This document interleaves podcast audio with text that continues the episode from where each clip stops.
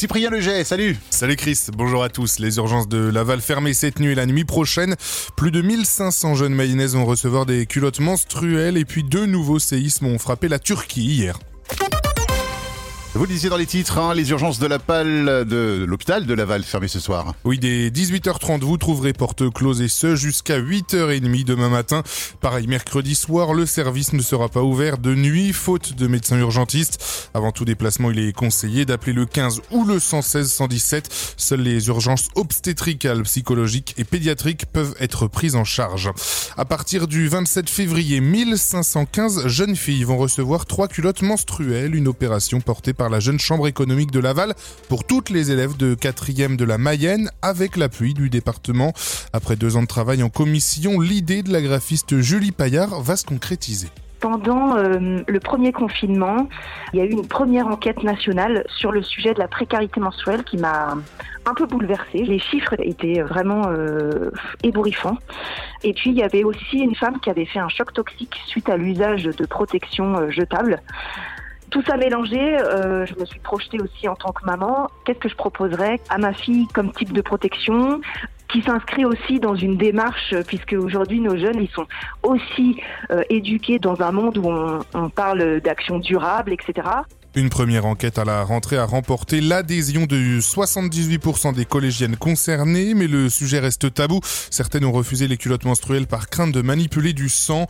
Un retour sur leur utilisation après deux cycles permettra de transmettre ou non l'action au département pour la reconduire tous les ans. À Mayenne, on ne touchera pas aux voies vertes. Un temps, la municipalité a envisagé de bitumer ces chemins réservés aux mobilités douces comme la marche et le vélo. Finalement, elle a rétro-pédalé et rien ne sera fait dans l'immédiat. Une décision saluée par l'opposition.